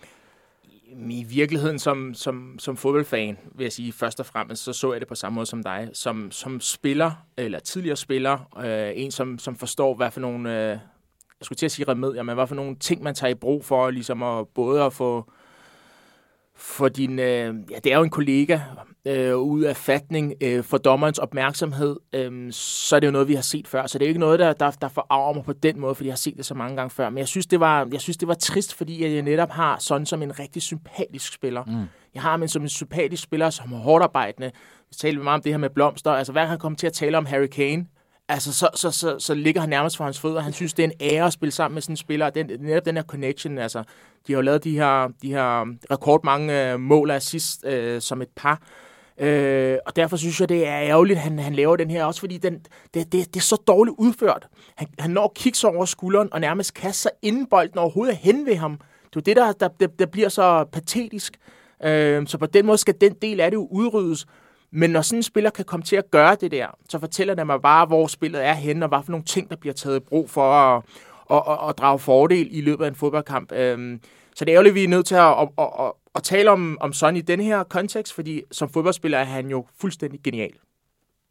Ja, det er han. Det, men øh, den der lille opvisning, den var ikke specielt heldig. Det var jo en, øh, en Premier League-runde, der bare præg, at der kommer fire kampe, fordi der er blevet spillet nogle FA Cup kvartfinaler, der gjorde altså, at vi fik øh, nogle hold videre til øh, semifinalen, der spilles i slutningen af april måned. Det er Chelsea mod Crystal Palace, og så noget at brag mellem City og Liverpool. Det kan godt blive en, en god FA Cup-finale, vi har der. Og så en anden lille overskrift hurtigt, inden vi skal hoppe videre til øh, Arnelas personlige beretning. Christian Eriksen med en øh, positiv covid-19-tilfælde. Han stod senere hen til landsholdstruppen end uh, her mandag, hvor vi optager, men uh, vi håber der på at se ham i kampene mod uh, Holland og, og Serbien. Skal vi ikke gøre det? Jeg håber ikke, han kommer til at han hoster så meget, som jeg har gjort den, uh, den seneste uge. Jeg har skulle lige igennem Det er en, godt, uh, du har covid-19. vandglasset stående tæt på den ene hånd, uh, og Niel. Det kan være, at du skal tage en slurk nu her, fordi at, uh, det er blevet tid til vi har lagt øh, runde gennemgangen øh, bag os, og så lige en øh, personlig beretning, inden vi hopper til del 2 i, i dagens udsendelse. Vi har jo den her øh, lille element, hvor man øh, kom med en eller anden beretning fra ens liv, øh, oftest fodboldrelateret. Det tænker jeg, at, at du har øh, nærlæst den øh, lille stjerne ud for, for, for det her øh, punkt, eller? Jamen, det, det er jo egentlig mere sådan fra min, fra min kommentatorkarriere, hvis man mm. kan kalde det det. Nu har jeg jo debut her sammen med, sammen med jer to, og det, det har været fantastisk indtil videre. Øh, men jeg tænker også at fortælle om den, øh, den gang, hvor jeg egentlig fik sådan min, min første debut som, som kommentator og, og ekspert i, i et studie. Det var tilbage i, i 2016, da jeg fik lov til at være med i, i DR-studiet ved EM i 2016, og øh, jeg, jeg, fik, jeg fik opkaldet øh, seks måneder inden, hvor jeg blev spurgt, og der var jeg jo helt op at køre, og sagde selvfølgelig øh, ja, uden at, uden at tænke så meget øh, over det. Øhm, så jeg har egentlig haft sådan en god tid til at forberede mig. Jeg havde også øh, snakket lidt mere med dem og mødtes med Peter Møller, der var vært på det, på det tidspunkt. Hvor var du henne i sådan et arbejdsliv, Jeg var på der? Ekstrabladet Ja, ja, ja, Sport. okay. Ja, øhm, og der havde vi også en lille webstudie, så jeg havde ligesom også haft den der erfaring, men det var trods alt det, er, det her, det var en, en slutrunde, så det, så det var noget andet. Men jeg kunne egentlig ikke mærke den der nervøsitet, som jeg måske troede, jeg ville, jeg ville have. Jeg havde egentlig de der de der sommerfulde i maven, den der spændte følelse, som man også har før en vigtig fodboldkamp, som er en mega fed følelse at have. Så, så, så jeg prøvede ikke engang at overtænke det, og, og tænke, ja, jamen, det kan godt være, at det, det er din, større drøm, din største drøm, der går i opfyldelse osv., men, men prøvede sådan lidt at, at, at underspille det, øhm, og kom hen og satte mig i studiet og gjorde alle de der ting, som man skal. Og så siger, øh, så siger jeg hej til Morten Vihors, som var med, og Mads Junker, øh, og Peter Møller var vært. Og så øh, siger øh, Peter Møller så, øh, ja, øh, gutter og Anela, øh, så er der 10 sekunder til vi er på. Og så kan jeg huske, at jeg kigger på ham, og kigger ind i, i linsen, og så lige pludselig, så bliver det bare helt sort. altså, jeg kan stadig ikke huske, hvad jeg har sagt de første fem minutter. Altså, jeg, jeg ved, at han spørger mig om noget, jeg svarer, men jeg ved ikke, hvad jeg svarer. Og jeg har, jeg har ikke tur at se det siden da. Øh, det gik, altså, jeg gik fuldstændig kold. Øh, og så kom jeg... Uh, så, så gik mikrofonen øh, også ved at være kold der. Men, øh, men, Meget men, passioneret. men jeg, jeg, jeg kan bare huske, at jeg kommer tilbage på et eller andet tidspunkt og, og finder ud af, at okay, jamen, men jeg har stadig, og de har ikke smidt mig ud endnu. Øh, men men jeg, jeg, jeg har sådan siden da tænkt over, hvad, hvad var det, der gjorde, at, at, at jeg sådan gik kold på den måde, og blev sådan helt, det hele blev sort for mig. Og jeg Du tror simpelthen, Du opererer med det, der hedder Balkan-tid. Hvis, hvis, hvis Peter Møller, det første, han siger til dig, der er 10 sekunder i på, så kan det være, at du skulle komme lidt før, måske. det er rigtigt, det er altid de fem minutter øh, for sent, jeg kommer. Men øh, nej, jeg tror simpelthen bare, at det var det der med, at, at jeg fandt ud af, okay, det er jo, altså, det er jo ens drøm, der går i opfyldelse. Det var sådan den ene ting. Og hvad så, hvis jeg fucker det op. Altså, så ødelægger jeg det for mig selv. Men jeg tror også, det der med sådan, det havde, der, der har været meget snak om det der med ah, første kvindelige ekspert, og øh, hvordan skal det gå? Der var også mange medier, der prøvede at tage fat i mig inden og, og efterfølgende også. Og jeg tror også, jeg tror også, det var det der med, at jeg, jeg skulle også snakke på min kønsvegne. Så der var sådan lidt flere ting på én gang, som ramte mig. Øh, og ja, som sagt kan jeg stadig ikke huske, hvad, hvad jeg har sagt øh, i de der første fem minutter, men, men det var stadigvæk en, en oplevelse, som jeg, nok kommer, som jeg nok aldrig kommer til at glemme, fordi det var sådan... Altså, jeg har aldrig prøvet det der før, hvor det bare slukker. Øh, og det gjorde jeg så foran rimelig mange mennesker i, øh, i DR-studiet. Så, øh, så, så det er sådan min historie og min debut som, som en øh, fodboldkommentator slash ekspert. Det, øh, det er det, jeg havde med fremragende. Jeg synes, det er fremragende. Ja. Øh, også fordi jeg selv sidder i det der studie, og, det, det, det, det sker bare jo, fordi det, man skal huske på, det er, at man sidder sammen med måske fire andre, men der er en million, der sidder og ser det. Og det er måske nogle af de der ting, samtidig med at det første kvinde og alle de her ting, så, så, så kommer presset bare. Øh, og man ved jo aldrig, hvordan man reagerer, når man står i en situation for første gang. Øh, og det er jo, øh, jeg synes, det er interessant. Øh, jeg har sikkert også haft nogle kampe, igen, jeg er så gammel, så det er længe siden, jeg har spillet en fodboldkamp, men nogle af de der gange, hvor det har været sådan rigtig spidset til, lige pludselig, så, så er du der bare. Du ved ikke præcis, hvad det er. Du, du er der bare og går ind, prøver at gå i en eller anden zone, og jeg kan ikke huske præcis, hvordan du har ageret. Så det, øh, det der med det menneskelige pres, det, øh, det, det er en rigtig ting. Det var også lidt det, jeg havde holdt på i sidste uge, ja. hvor jeg sagde, jeg fik jo min kamp, første kamp, jeg kommenterede med, med to minutters varsel, så jeg kunne ikke nå at blive nervøs, og klappen kunne ikke nå at gå ned. Øh, Nå, en fin øh, beretning, Arnela, og øh, godt, at mikrofonen er, er, er på ret kurs igen, og at du ikke er gået sort indtil nu.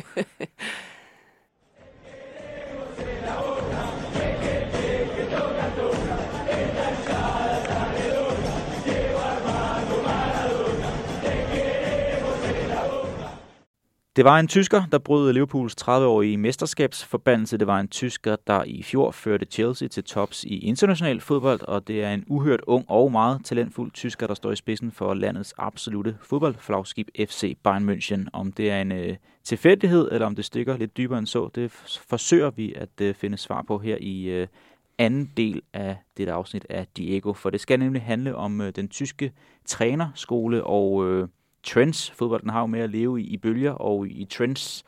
Arnele, hvorfor er det her så øh, pokkers interessant at tale om? Ja, men nu har jeg jo, nu har jeg jo selv præsenteret mig som, øh, som en, øh, en fan af tysk fodbold, så det er jo altid øh, fedt at se øh, tyskere gøre det godt i, i Europa, også øh, tyske trænere. Men, men jeg synes jo, der er sket et kæmpe skift i forhold til det med opfattelsen af, af, af tyske træner. Altså hvis du havde sagt til mig for 10 år siden, at øh, tre af de største klubber i Premier League skulle have en tysk træner, så, så havde jeg nok grinet lidt af dig. Øh, så, så der er jo sket enormt meget i det der med opfattelsen af generelt af tysk fodbold, og dermed også øh, tyske trænere, og det her også med, at, at man bliver inspireret af tysk fodbold og tyske trænere, ikke kun øh, her i, i Danmark, men generelt i, i Europa, og også i, især i England har man jo også gjort det på, øh, på, på træneruddannelser for eksempel, så jeg synes, det er, det er enormt, enormt øh, interessant. Francis, i sidste uge, da vi talte om Darbis, der havde du lidt problemer med at, at tælle, hvor mange klubber du egentlig har været i. Ja. Tyskland har du ikke spillet i? Nej. Hvad med sådan for din aktive karriere, apropos det, Anela nævner nu her med, at, at hun har ikke set det for 10 år siden, kom i forhold til hvilket ry og renommé tysk fodbold, tyske træner havde og sådan noget. Var det også noget, der var på agendaen i, i din tid som aktiv? Dengang kan jeg klart og tydeligt huske, at tyske træner og den tyske stil var meget hård, meget kontant. Øh meget dynamisk, øh, men meget mindre ledelse. Øh, hvis vi tager Klopp for eksempel, altså karisma, nogle af de der ting, som rører ved et menneske øh, bagved. Hvis vi ser den her nye tyske skole af de yngre træner, øh, så går de meget mere op i, i, i den hele sammensætning af, af en fodboldorganisation, end bare det der med at være træner. Så dengang jeg spillede, der var det meget sådan, øh, ja, Felix Magath, øh, kæft skridt og retning, øh, så, så, så, så på den måde er, det, er det jo er der jo sket en enorm udvikling øh, i forhold til, øh, til tilgangen, øh, og også i forhold til måden, du rekrutterer på. Altså, nu, nu er det ikke forbeholdt tidligere ekspillere, for eksempel, som det var dengang. Øh, ikke bare på, i Tyskland, men sådan generelt rundt omkring i verden. Øh, der ser man jo stadigvæk, og vi ser stadigvæk mange lande, som lider under det der med, at det helst skal være et, nu, nu kalder jeg det et brand, men det skal helst være en, som man kender, for ligesom at, at skabe noget accept øh, for fans. Og det, den, den, den har man parkeret i Tyskland for 100 år siden, skulle jeg til at sige. Det virker som om, det er så længe siden. Det er det jo ikke. Men den, den, den del af det, den tankegang har man jo parkeret. Og det gør jo, at der kommer nogen som, ja, Klopp, som var Ja, han spiller ikke på højeste niveau. Han spiller ikke på højeste niveau. Tuchel, øh, Nagelsmann, alle de her øh, typer, som vi ser øh, lede de store klubber, det er jo ikke tidligere x-spillere på, på topniveau. Nej, der har i den grad været en, øh, en udvikling der, Anela. Øhm, nu skal vi starte hen i forhold til det, fordi nu, nu, nu snakker vi om, om Felix Magath. Jeg tænker, han var godt nok ikke øh, tysker af pas, men, men Trapattoni var også i, i tysk fodbold lang tid og, og repræsenterer en anden stil. Hitzfeldt var også den her meget... Øh, øh, grupske øh, mand med, med et ældre temperament og sådan noget. Altså, det er jo nærmest skrevet ind, nogle af de her ting, som karisma, øh, siger Francis, åbenhed også øh, ved de her tyske træner. Det er jo nærmest sådan øh, festet i et dokument, at det skal være den nye stil for de tyske trænere, som vi oplever i øjeblikket. Ja, altså jeg tror generelt i det tyske samfund vil man gerne gå væk fra det her med, hvad er en typisk tysker? Altså den her lukkede, det her lukkede menneske, som, som ikke øh, synes, der, der er noget, der, der er sjovt. Og, og det er jo sådan, det er jo også det, man har set, som, som Francis også så fint siger, med, med tyske, tyske trænere. Det er sådan noget ordnung mod sein, og det er mit ord, øh, og ikke andres. Altså du skal gøre det her, fordi jeg siger, øh, at du skal gøre det. Og der har man jo ændret fundamentalt i forhold til, hvordan træner de skal agere over for, over for spillere. Der har man jo bare erkendt, hvad, hvad den nye fodboldverden, øh, hvordan den nye fodboldverden er, og hvordan øh, moderne fodboldspillere agerer. Altså, da, Men det, også, hvordan den nye verden er også. Ja, lige præcis. Mm. Altså, det, her med, det er jo også noget med i forhold til, at Tyskland har jo også ændret sig til at være et multietnisk land. Altså, det er jo kommet meget senere i Tyskland i forhold til andre lande altså på grund af deres historie, må man jo også bare sige. Øh, og det har jo også været en, en erkendelse, de skulle gøre sig, fordi tidligere, når der har været de her øh, tyrkiske immigranter i, især, jamen der, der har man jo valgt det tyrkiske landshold, fordi man ikke, øh, øh hvad hedder det, um, identificerede sig med, med, med Tyskland. Og det var jo også noget, man erkendte. Altså vi skal jo også have nogle spillere og nogle trænere, som, som kan agere i den her, i den her nye verden. Så der har været sådan enormt mange ting, som de skulle, øh, som de skulle sådan tænke over i forhold til at ændre sig. Men, men det startede jo med et dårligt resultat. Altså, det skal vi jo også være helt enige, helt øh, enige om, fordi det var jo tilbage i, i 0-0 ved EM, hvor de har den her katastrofale, det her katastrofale gruppespil, hvor de kunne få et point i gruppespillet. Øh, er det Rumænien, tror jeg, at de, øh, at de kunne få et, et point imod Bertie Fuchs, der var træner. Han havde faktisk inden, for nogle år inden sagt, vi har altså et problem med vores spillere. Altså, vi, vi, vi kan ikke følge med de andre lande. Vi skal gøre et eller andet. Vi skal, vi skal udvikle talenter på en anden måde. Og det hørte man bare ikke på, før man så får det her forfærdelige resultat. Og så begynder man at, at tænke, tænke over det hele. Men... Ja, det synes jeg, må lige skrive den hurtigt. Mm. Det synes jeg faktisk er interessant, fordi det er jo noget, der bliver implementeret som en lov, at de skal have akademier, klubberne skal have akademier. Og det er klart, at akademier, det, det, det kan man jo høre i ordet, det, det med unge spillere at gøre. Så den her talentudvikling bliver jo nærmest påduttet øh, simpelthen for at udvikle. Og det er jo klart, at hvis du skal have med unge spillere at gøre, så har du også nogen, der skal være i øjenhøjde, altså trænere og ledere, der er i øjenhøjde. Øh, I forhold til træneruddannelsen, øh, hvad for nogle øh, badges, hvad, sådan noget, hvad hedder sådan noget, diplomer skal du have for at, at kunne have lov at træne de her spillere. Øhm, så der blev lavet noget fuldstændig strukturelt, øh, synes jeg, enestående i forhold til at få det strømlignet. Øhm, og det gør jo, at, at det er klart, at hvis du bruger de her unge spillere, så udvikler du også yngre trænere. Øh, så på den måde går det hånd i hånd, så du får en bedre talentudvikling rent spillemæssigt, men du får også en pulje af trænere, som, øh, som er lidt yngre, som, har lidt mere, som er lidt mere nytænkende, og netop som Anela er inde på, har en forståelse af, hvad sker der rundt om i verden? Det vil sige, hvad for nogle problemer er det, de her unge står med? Hvad for nogle, altså, bare sådan noget som sociale medier har forståelse for, hvad for nogle stadier de her spillere er i. Det er med til at udvikle, og hvis vi ser det her multikulturelle, ser vi jo nu Rydiger, så ser vi Jonathan Tah i ny og næ, vi ser Ridley Baku med på landshold, vi ser Sané, vi ser Gnabry, Gündogan. Gündogan. Ja. Mm. Altså, så, så, så, så de, de, de er med på, på mo- altså det lyder så forkert at sige, men de er med på moden mm. i forhold til at integrere øh, de rigtige steder, så du får det maksimalt ud af din øh, jeg må sige, spillerprofilen, men også af trænerne. Ja, det er uhyre interessant. Øhm, jeg kan da også huske sådan fra, fra min fodboldopvækst, der var tyskerne nogen, som der var øh, meget Ordnung muss sein, øh, nærmest som et par soldater, der var legnet op, og den måde, de spillede på. Øh, jeg kunne egentlig ikke fordrage mange, øh, mange på deres hold, heller ikke øh, Bayern Münchens hold i, i, i 99, når man kigger ned over den øh, liste der. Det var måske kun Samuel Kufur, jeg kunne, jeg kunne have lidt sympati ah, for. med Scholl kunne du da også godt ja, ja, men der, men der var ikke mange af dem, Anita. Det var der ikke. Så kontrast til, da de bliver øh, verdensmester i 14, hvor jeg, mm. hvor jeg synes, jeg oplever meget mere harmoni, øh, løsluppenhed, altså sådan, nu bliver det meget symbolsk og i meget store penselstrøg, vi kørte med, men, men det var faktisk sådan, jeg opfattede det. Kan I, kan I huske noget lignende også? Altså, at, at, at det blik, man havde på tyskerne fra 20 år siden, kontra hvordan man, man ser på det nu her?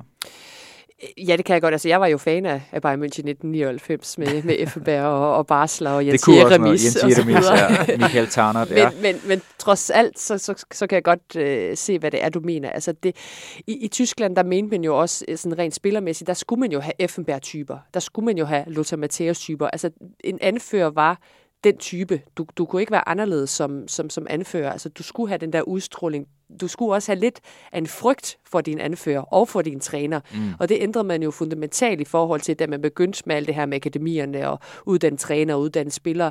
Jamen, så, så kom der også en eller anden rensagelse i tysk fodbold i forhold til, hvordan skal en leder være.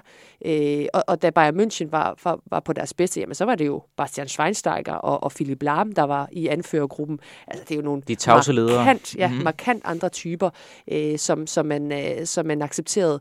Så, så på den måde kan jeg godt se, hvad det er, du mener, der er jo sket en, et helt andet skift, men det har jo også det er jo også i, i takt med, hvad der er sket i verden generelt, at det her med, at, at man, man må også gerne vise følelser på en anden måde. Altså, man behøver ikke være den her macho-mand i, i tysk fodbold. Altså, der, du kan også godt være en Philip Lahm-type, der, der ikke siger så meget, men, men gør det på banen øh, og viser sig frem på den måde. Det er interessant, den her snak med anførende, fordi det er da også noget, jeg tænker på, men jeg kan også huske, for, for DBU har man indført det her med på ungdomsholdene, at at når Anila, nu du anfører i dag, og i næste uge, der så en anden, og, og en helt tredje i, og, om en kamp efterfølgende også, altså det her med at, at få prøve folk af i forskellige ja. roller også. Altså, Francis, har du også oplevet fra din øh, start på karrieren til, til sidst i den, at den her anførerrolle også havde en udvikling?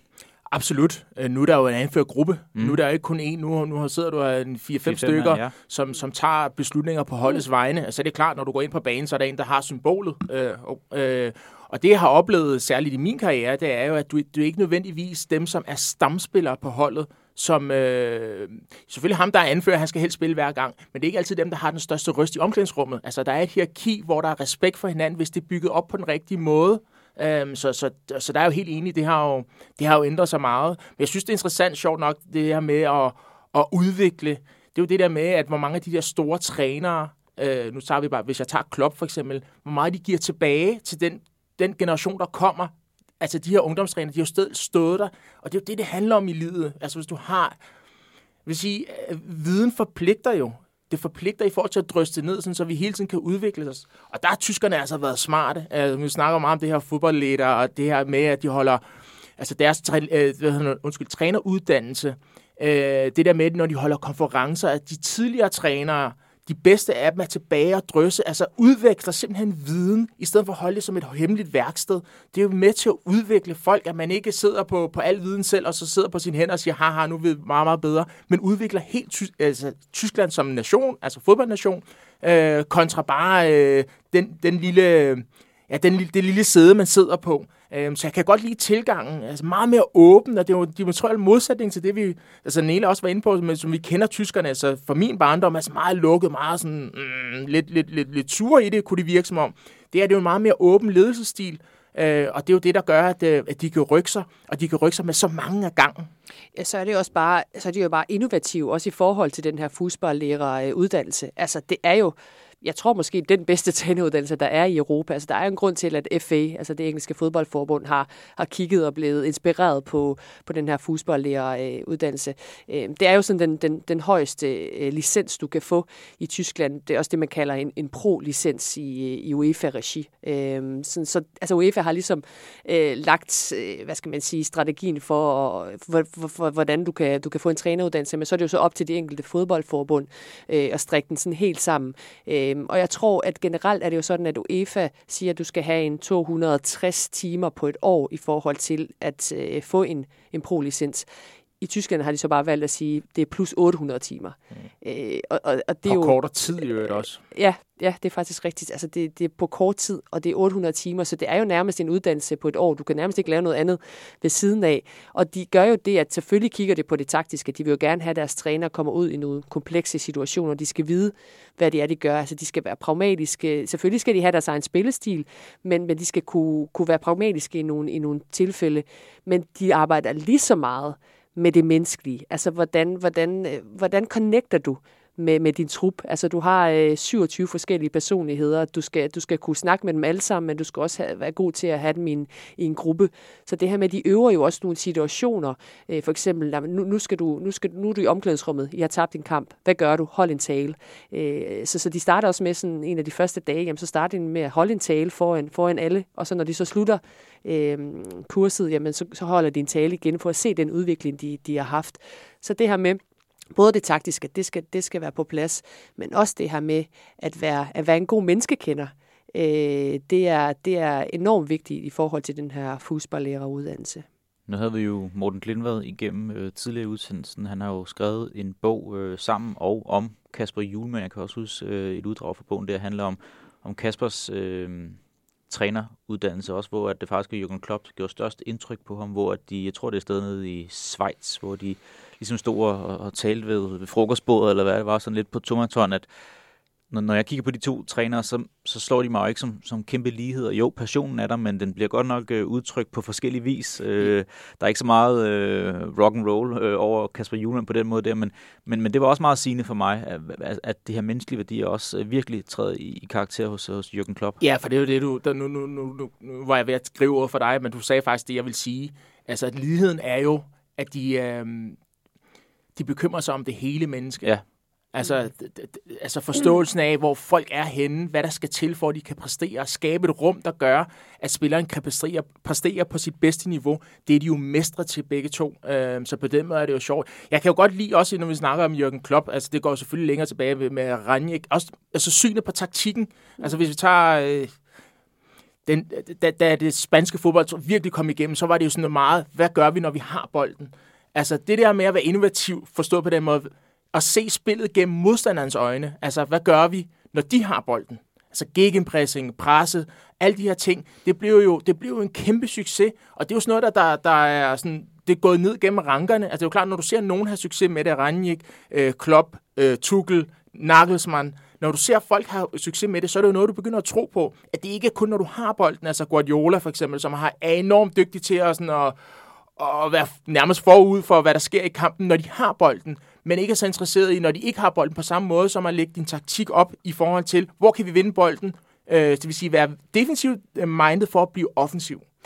En vigtig tilføjelse også i forhold til det her med, med, med tyske træner, det er jo også, at nu har vi snakket meget om Jürgen Klopp, og han er jo også meget speciel. Altså, han er jo ikke den typiske, typiske tysker. Uh, han er jo meget, meget, meget karismatisk og meget sådan udadfarende udad til. Ikke? Altså, ja, internationalt er måske meget, meget godt, uh, godt beskrevet.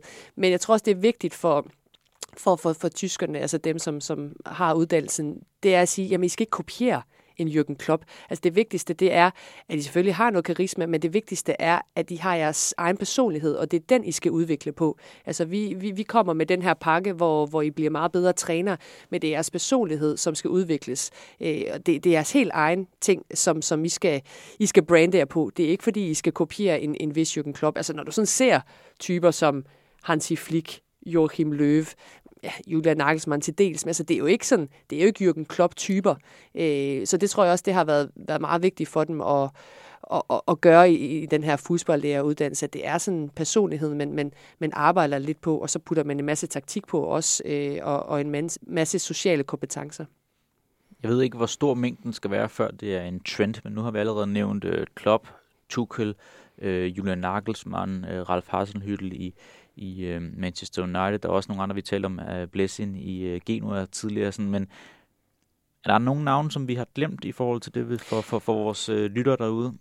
Jeg vil, altså, bare, lige for, bare, bare lige for at illustrere, hvor stort landskabet er tyske ja, men toptræner ja, men er. hvis jeg nævner en, som ikke er i job lige i øjeblikket, og som måske ikke havde den succes, som, som, som han man måske har håbet på, men fordi jeg har talt med Mathias Sanger Jørgensen og ham, David Wagner for ja. eksempel, mm. som jo også kommer fra den der, altså han kommer fra, et, øh, kommer fra Dortmunds anhold, tror jeg, øh, kommer ind og bliver taget af Huddersfield. Mm. Og man skal huske på, England er meget sådan, vi har nærmest opfundet fodbolden. Øh, så det der med at tage spiller, eller tage spiller, tage trænere fra et andet kontinent, som måske ikke har den helt store trænererfaring, fortæller jo noget om, især sådan nærmest arch nemesis, altså Tyskland og England, det er ikke, det er ikke fordi, de ser øje til øje på alting, men de faktisk går ind og tager en tysker til deres, til deres bedste hold. Jeg ved godt, det ikke var Premier League dengang, men de så rykket op. Og de gjorde øh, det på samme måde i Premier League, som de gjorde i Championship. Lige præcis. Men jeg har talt med, med det var det hele point mig, at på et tidspunkt, hvor han selvfølgelig spillede fast under ham, spillede alle Premier League-minutter, og det var netop det der med, med det menneskelige. Altså, hvordan har han det her omklædningsrum, når han ikke har den her erfaring? Jo, jo, men han har haft succes. Altså, han har jo netop haft succes i i øh, championship, og de kommer lidt, godsøjen, anførselstegn, heldigt op, men spiller på samme måde og får udviklet spillerne, fordi han netop er inde og røre ved hver enkelt spiller øh, i omklædningsrummet. Og det er jo sådan noget som, altså folk, der kender Mathias Sange Jørgensen, er jo sådan en, som han er lidt, som jeg beskrev i, i første del af, af den, den her udsendelse. Hvis du først tror på træneren, så går han gennem ild og vand for dig. Øh, og det, det gjorde han jo også for David Wagner. Det er også derfor, man troede, han skulle videre til Schalke, da, øh, Wagner fik øh, Schalke-jobbet. Det skulle han så ikke. Øh, men, øh, men det er sådan en, som også øh, går lidt under radaren, fordi han nu er blevet fyret i Young Boys, tror jeg det var. Men, men alligevel har haft nogle store trænerjobs, og er så også blevet 50 år gammel efterhånden. Men, men en, som, øh, som netop havde de her ting, og det er meget rart at høre, at det virker øh, på spillere, som, som jeg eksempelvis kender. Ja, måske også en, øh, en Domenico Tedesco, som, som egentlig gjorde det rigtig fint i, i Schalke i første sæson, men så gik de, gik de ned ad bakke i anden. Så tog han til russisk fodbold og gjorde det rigtig, rigtig fint. Og nu kom så jo tilbage. ud af ingenting, altså. Lige præcis. Mm. Men han var jo, øh, han var jo faktisk øh, på samme årgang som Julian Nagelsmann, og fik faktisk bedre karakter, hvis man kan sige det på den måde, i deres afsluttende øh, eksamen. Så det er jo en, man har, man har snakket rigtig meget om i, i tysk fodbold. Og nu kommer han for alvor på sin prøve. Altså nu, nu er han i, i en stor klub i Tyskland, i RB Leipzig, hvor han, hvor han skal øh, faktisk efterfølge Nagelsmann, fordi man i i RB Leipzig var blevet vant til den måde, som Nagelsmann spiller på. Altså man var gået lidt væk fra den der RB, RB pressing-stil, og gerne vil have bolden mere. Og det var derfor, at Jesse Marsh ikke lykkedes i, i RB Leipzig. Så nu til det skulle komme, og nu skal han virkelig vise sit repertoire frem. Men, men han, han har gjort det godt, synes jeg i hvert fald indtil videre. Jeg har også læst, at Yusuf Poulsen blandt andet øh, har udtalt, at, at, at, at det er bare en anden form for, for fodbold, og noget, som de har været vant til, og også har rost ham for at være den her gode menneskekender. Helt til sidst her, ganske kort, Francis. Hvem øh, finder du mest interessant af de tyske træner, der er derude? Hvis jeg, hvis jeg ser bort fra alder, øh, så, så har jeg jo, jeg synes jo Hansi Flick, fordi han, han formår at sætte det sammen til at vinde. Altså han formår at sætte det sammen til at vinde, og det glæder mig til at se med den talentpulje, han har med det tyske landshold, om han kan virkelig tage dem tilbage, hvor at vi ser dem øh, løfte pokalen igen, den store af dem. Det bliver interessant. Anela, øh, vi har nævnt mere end håndfuld navne, interessante folk. Hvad er der sådan på vej ned fra, som øh, alle vores lytter måske ikke kender til i øjeblikket? Jamen nu, vi snakker med, med Hansi Flick, hans højre hånd, øh, Danny Rohl, han er, øh, han, han er en af de store, store talenter, har faktisk været i, øh, i engelsk fodbold i Southampton øh, med Ralf øh, Hasenhyttel, hvor de var enormt glade for ham. Altså han er sådan en tidligere videoanalytiker, og så er blevet en, en, en rigtig, hvis man kan sige det på den måde, en rigtig øh, assistent. Øh, fik så tilbuddet øh, at komme til Bayern München, dengang Hansi Flick han, han overtog, og det tog han jo så imod, og, øh, og har også læst mig frem til, at Bayern München øh, spillerne var også rigtig, rigtig meget op over, over køre over ham. Altså både taktisk, men igen igen det her med, at han satte øh, spilleren før øh, fodboldspilleren. Øh, så nu har han så taget øh, ja, vejen sammen med Hansi Flick på, på det tyske landshold. Øh, stadigvæk ret ung. Jeg tror, han er, han er 33. Øh, sådan lidt mini Hansi Flick, øh, mini Nagelsmann, hvis, hvis man kan kalde det på den måde. Men det er nok en, som hvis Tyskland de får succes her øh, i, øh, ja, måske er det lidt for tidligt med, med 22, men, men i, i, øh, i, i 24, der, øh, der, der går det jo helt sikkert efter det her EM-guld på, på hjemmebane. Hvis de får succes, jamen, så kan det jo godt være, at, at Rol, han, han bliver en af de her, de her træner, som Bundesliga-klubberne de kigger på, altså de helt, helt store øh, Bundesliga-klubber.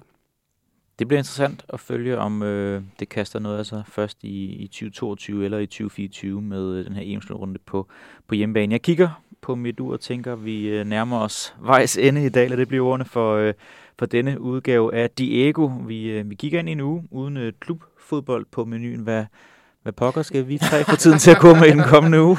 Har I nogle planer? Og der er altid man ja. så ja, okay. vi, håber det, vi håber, det gode vejr fortsætter. Det er også altid fint lige at have en lille pause, så kan man, så, så kan man savne det lidt mere endnu, ikke? Tak til øh, panelet, Anela Mominovic og øh, Francis Diko. Selv tak. Selv tak. Også tak til øh, Morten Glimmer, der lige var med til at indrapportere det sidste fra Madrid, inden han og resten af TV2-holdet vender snuden hjemad igen. Mit navn er Kenneth Hansen. Jeg håber, I kunne lide, hvad I hørte her i Diego. Vi er tilbage igen i næste uge. Der håber jeg også, at I tuner ind. Farvel herfra.